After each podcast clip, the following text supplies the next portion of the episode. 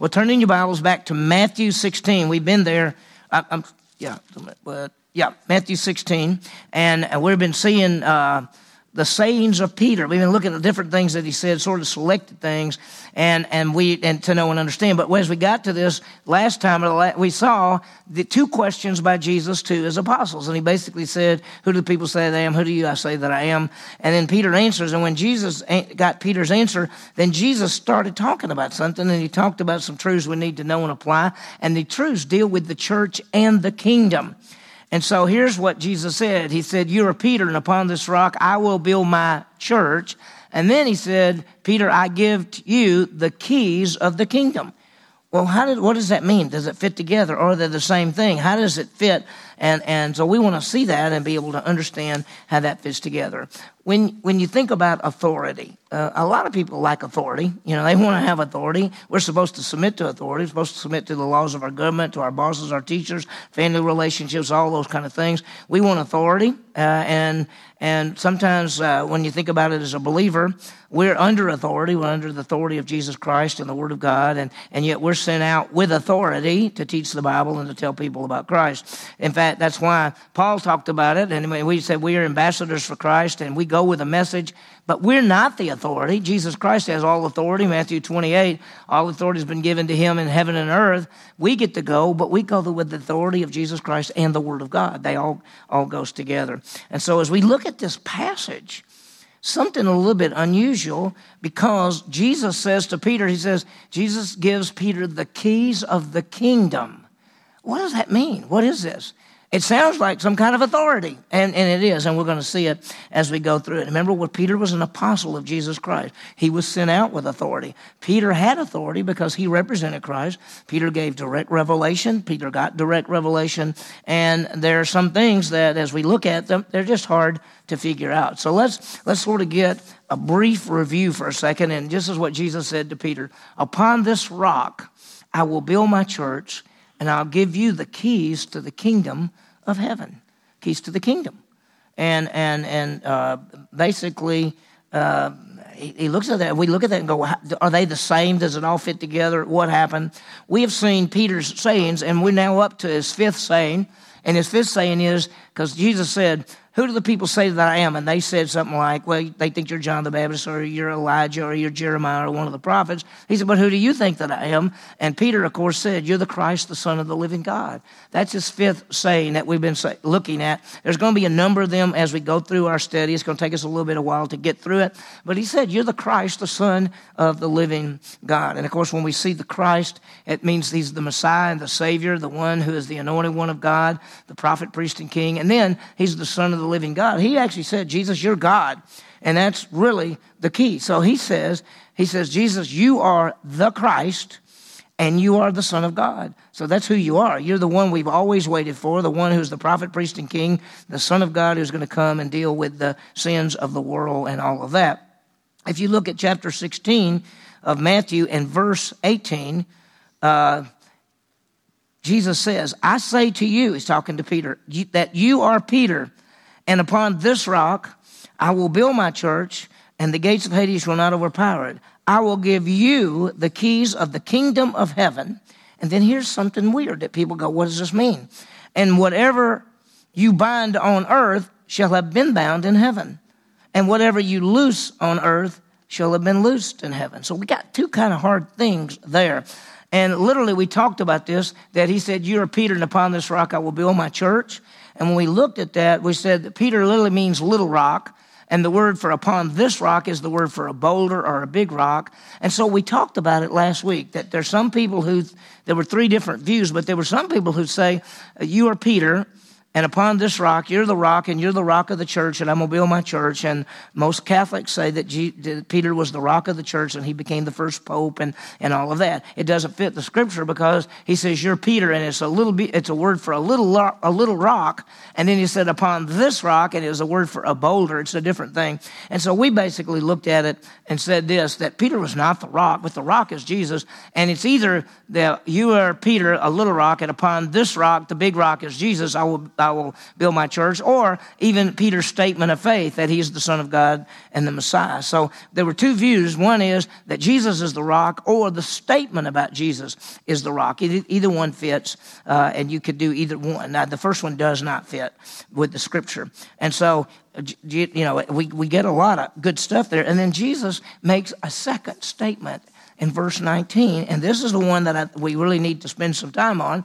He says, I give you the keys of the kingdom of heaven, and and and basically he has the right of binding and loosing. And what does that mean? And what if somebody came to you right now and said, Peter has the keys to the kingdom of heaven? What does that mean? I mean, is that mean that he is the first pope and that he has the keys to the church and everything like that, and binding and loosing means whatever he says goes? Is that what that means? Well, you'd say, well, first of all, Peter is not the pope of the church, and he's not the rock. And then, if you notice carefully, he didn't say, I give you the keys of the church. He said, I give you the keys of the kingdom of heaven. So we're going to look at three things. We're going to see that this deals with the kingdom of heaven. What are the keys? And what is the binding and loosing? There are these three things that we're going to look at, and I think there's some, some really good things. So first of all, start with this. He says, I give you the keys of the kingdom of heaven. Jesus didn't say, I give you the keys to the church. He's not talking about the church. He's not talking about the body of Christ. The kingdom of heaven and the body of Christ are not the same thing. Now, everybody that's in the church is also in the body of Christ and also is in the kingdom, the kingdom aspect. I want to remind you that when Jesus died and rose again and then ascended into heaven and the church started, this is the church, which is the body of Christ, which is made of Jews and Gentiles who believe in Jesus Christ, placed into one body. In the Old Testament, there were Jews, there were Gentiles, but this is a unique time. We talked last week about the fact that we have the Holy Spirit indwelling in us in a permanent way, the body of Christ, and this is the church. Now, this is the kingdom. Peter, he said, uh, upon this rock I will build my church. It's the church is being built on the rock, Jesus Christ, and the and the message about him. But he said to Peter, I will give you the keys of the kingdom. This is the church. This is the kingdom. They're two different things. They're two different times. Now, everyone who's a believer in Jesus Christ now is called the church. And all of us who know Jesus Christ as Savior, who are the church, we will be in the kingdom. There's no doubt about that. But the time of the kingdom and the time of the church are two different things. So he didn't say to Peter, upon this rock I'll build my church and I'll give you the keys of the church. He didn't say that. He said, I'll give you the keys of the kingdom of heaven. And so the book of Matthew talks about the kingdom of heaven, refers to the reign of Jesus Christ on the earth. It's the thousand-year reign. If you go to Revelation chapter twenty, beginning about verse two and to about verse eleven or twelve, six or seven times he talks about the thousand years and talks about the thousand-year reign of Christ. So Peter has the keys to the kingdom of heaven, which is dealing with the reign of Christ, which is what, and let me just say this for you, all throughout history, from Adam and Eve on, the world has been looking for the kingdom and the king and the Messiah and the Savior. They weren't looking for the church. In the Old Testament, the people weren't looking for the church. It was a mystery. We're supposed to be looking forward to the what? To the kingdom, the kingdom of heaven. It's a different time and a different thing. It all ties together, though, but that's what it is. So Peter's not the head of the, he, he's not the head of the church, okay? So... So here's, here's, here's the second big question then. What are the keys? It's twofold. Keys represent entrance and authority. And this is for all people. This just did in the church age, but it's for all people. And I want to show you how this fits together. First of all, entrance is the way to enter the kingdom of God. Now, uh, Jesus told Nicodemus, unless you're born again, you cannot enter the what? Kingdom of God. He wasn't talking about the church. In fact, the church hadn't even started yet. The kingdom of God is the time in which everyone who's ever believed will come together. Old Testament saints, when David died, David went to the heart of the earth, and then Jesus took him up to the heavenly places. And then when the kingdom begins, David's body, King David's body, will be raised from the grave, and he will go into the kingdom and reign for a thousand years with Jesus Christ. So Old Testament saints are going to be in the kingdom. Church age saints will be in the kingdom. But, you know, before the nation of Israel, Gentiles who believed will be in the kingdom. So the kingdom is the key. So he's saying, Peter, you have the way of the entrance into the kingdom. That's what I think he means when he got the keys, because he's got the message, doesn't he? What is the message? How do you how do you enter the kingdom of God? By what? By faith. By faith in Jesus Christ as a Messiah and Savior. Now, at this day and time, when you believe in Jesus Christ as Savior, you're placed in the body of Christ. But ultimately, all of us are going to be where? In the kingdom, because all believers in uh, in the kingdom. So there's a second thing, though, and I want you to see this. Oh, but how? In the confession that Jesus Christ is the Messiah, the Savior, the Son of God. The second part is authority. Peter has authority as an apostle, and he's sent out to proclaim this message that people will ultimately be in the kingdom of God. Now, it is true that anyone that lived at that time after after the church age began, anyone that believes in Christ is part of the church. But everybody who's ever believed, from Adam and Eve through all, before the nation of Israel, under the nation of Israel, in the church, in the tribulation time period who believe, every one of those will be in the kingdom. So the kingdom is kind of the idea of this. We What people have always said is, boy, when you die, you want to go to where? If you, but we don't go to heaven. We go to heaven for a very short time. The eternal state, first of all, the eternity is beginning with a thousand-year reign on this earth, and then a new heavens and a new earth and an eternal reign. It's not a heaven. When people say, I don't know if I want to go to heaven and hang around, I said, you won't be in heaven very long. You'll be a thousand years on this earth, and then you'll be in eternity with Jesus Christ. And, of course, the truth is nobody's going to go to heaven and hang around, all right? Based on how you live now, you'll have rewards, rewards in the kingdom, okay? So let's talk about this authority that Peter had, and I want to show you something you may not have ever thought about. The keys to bring people in the kingdom of heaven, there were three groups, the Jew, the Gentile, and Samaritans. Now, these are not, this is, this is not believers. This is not believers. We're not talking about the church. We're talking about bringing people into the kingdom of God, and there were three groups on the earth, the Jews and the Gentiles and Samaritans. That's where they dealt with. If you remember when he said, Jesus told them, he said, you will be my disciple, you know, he says, all the authority has been given to me in heaven and earth. Go ye therefore, make disciples of all nations, baptizing in the name of the Father, teaching them, and lo, I'm with you always. And then he says in Acts one eight, you shall be my witnesses in Jerusalem, Judea, Samaria, and othermost parts of the earth. That's the, the big three groups. And did you know that Peter was the one responsible, given the responsibility by God, to take the message to the Jew, the Samaritan, and the Gentile? And you say, really? Yeah, think about it. Acts chapter two. Peter stands up on the day of Pentecost. The Holy Spirit comes down. Thousands of Jewish people are all out there for the feast of Pentecost. They hear them speaking in languages that they can all understand. And some people say, I- I'm from this place, and I hear them talking in my language. And another guy has another, he's from another place, and he hears them talking in his language. And they all come together.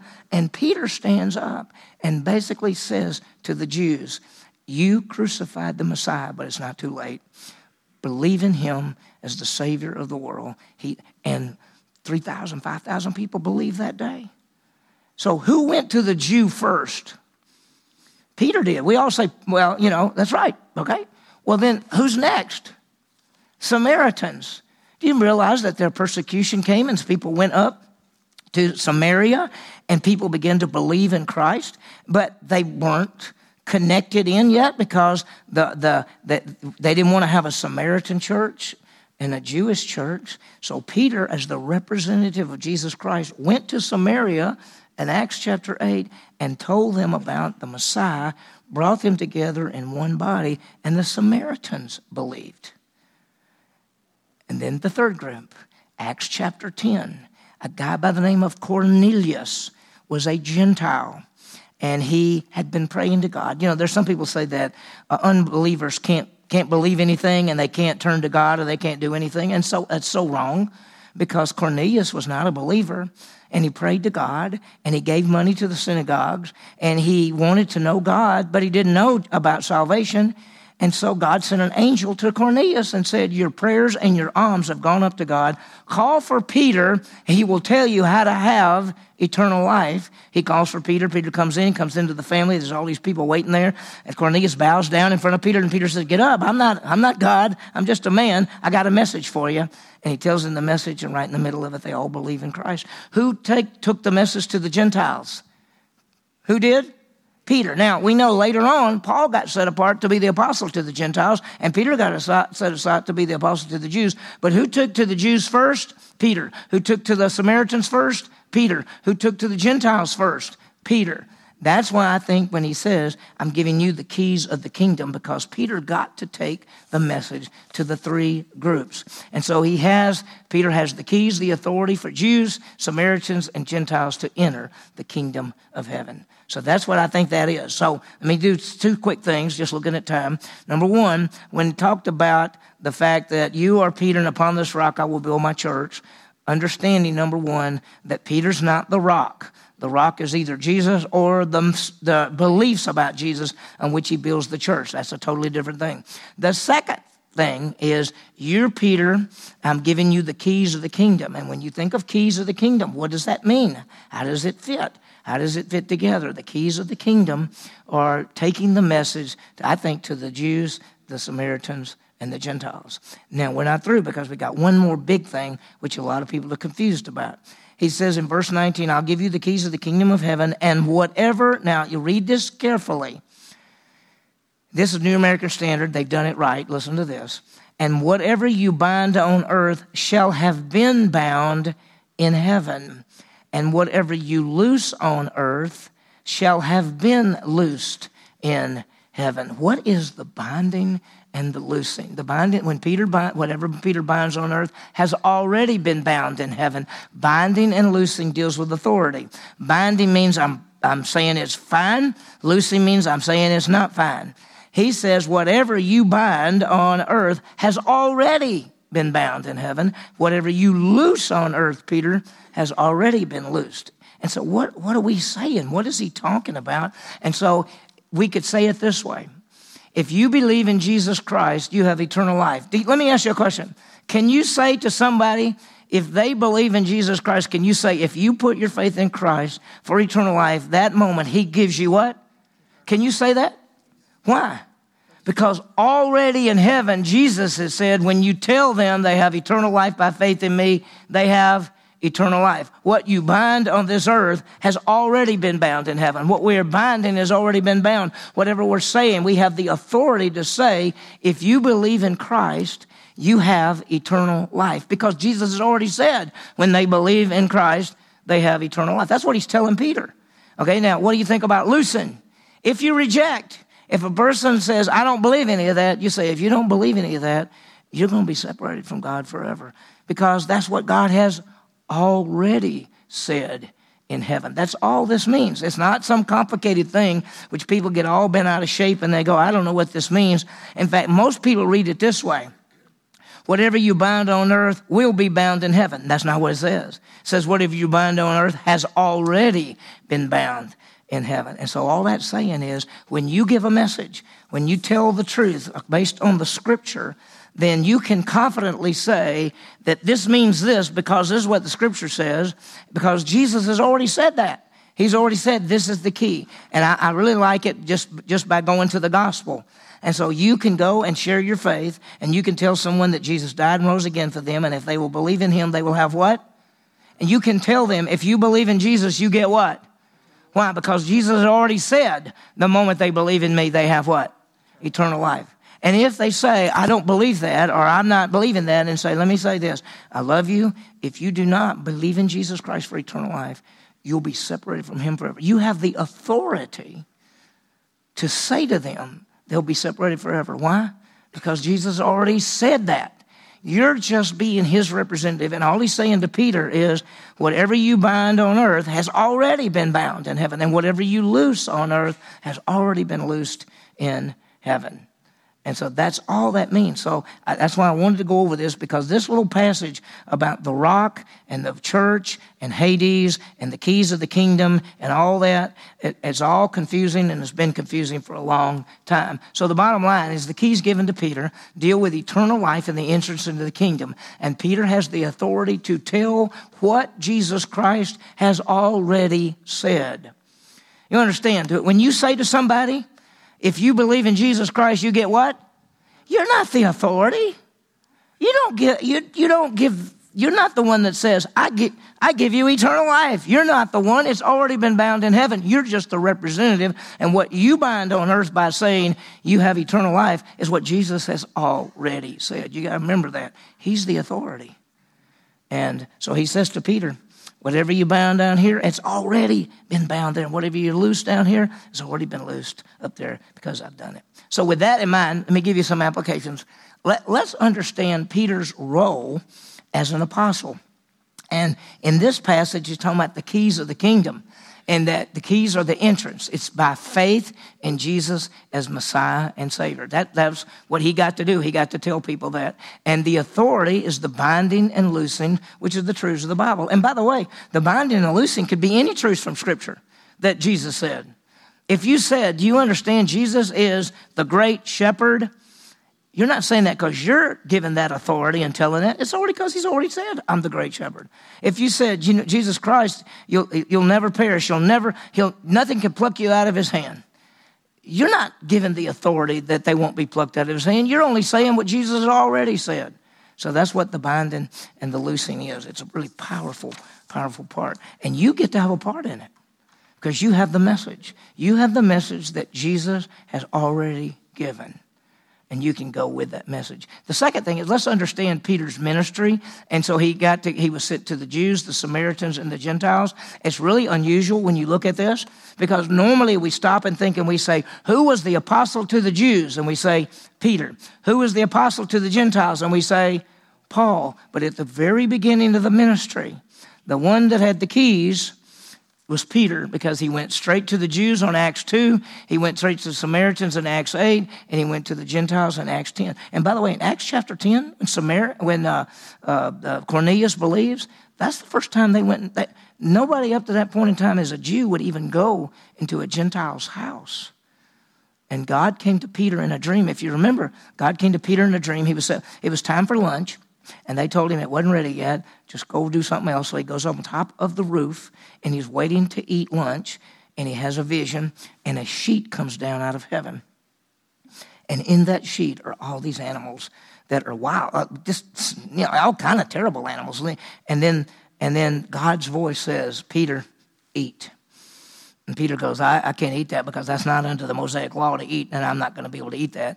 And God says, what I have cleansed is cleansed, and it says it three times, and the sheet goes back up, and all of a sudden Peter realizes what's going on, because Gentiles come to meet him and ask him to come go to Cornelius' house, and Peter goes, wow, I've always considered Gentiles as unclean, and they're not, and what God is telling me is I need to go to the Gentiles. That's the first time people went to the Gentiles in that in that kind of way.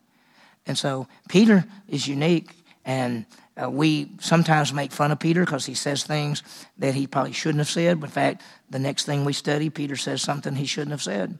But in this passage, he said really some really good stuff. Uh, I don't think we should ever make fun of Peter. Uh, he's a pretty tough guy. And I think when we get there, we'll say, you did great. Overall, you did real good. You know, you did real good. Here's the third one. Let's realize we have authority based on the Word of God. We do. And that when you say, if you believe in Jesus Christ, what do you have? You have the authority to tell people they have eternal life, because what you're binding here has already been bound up there. God has already said, Jesus has already said, you can tell them they have eternal life, because I've already said they have eternal life.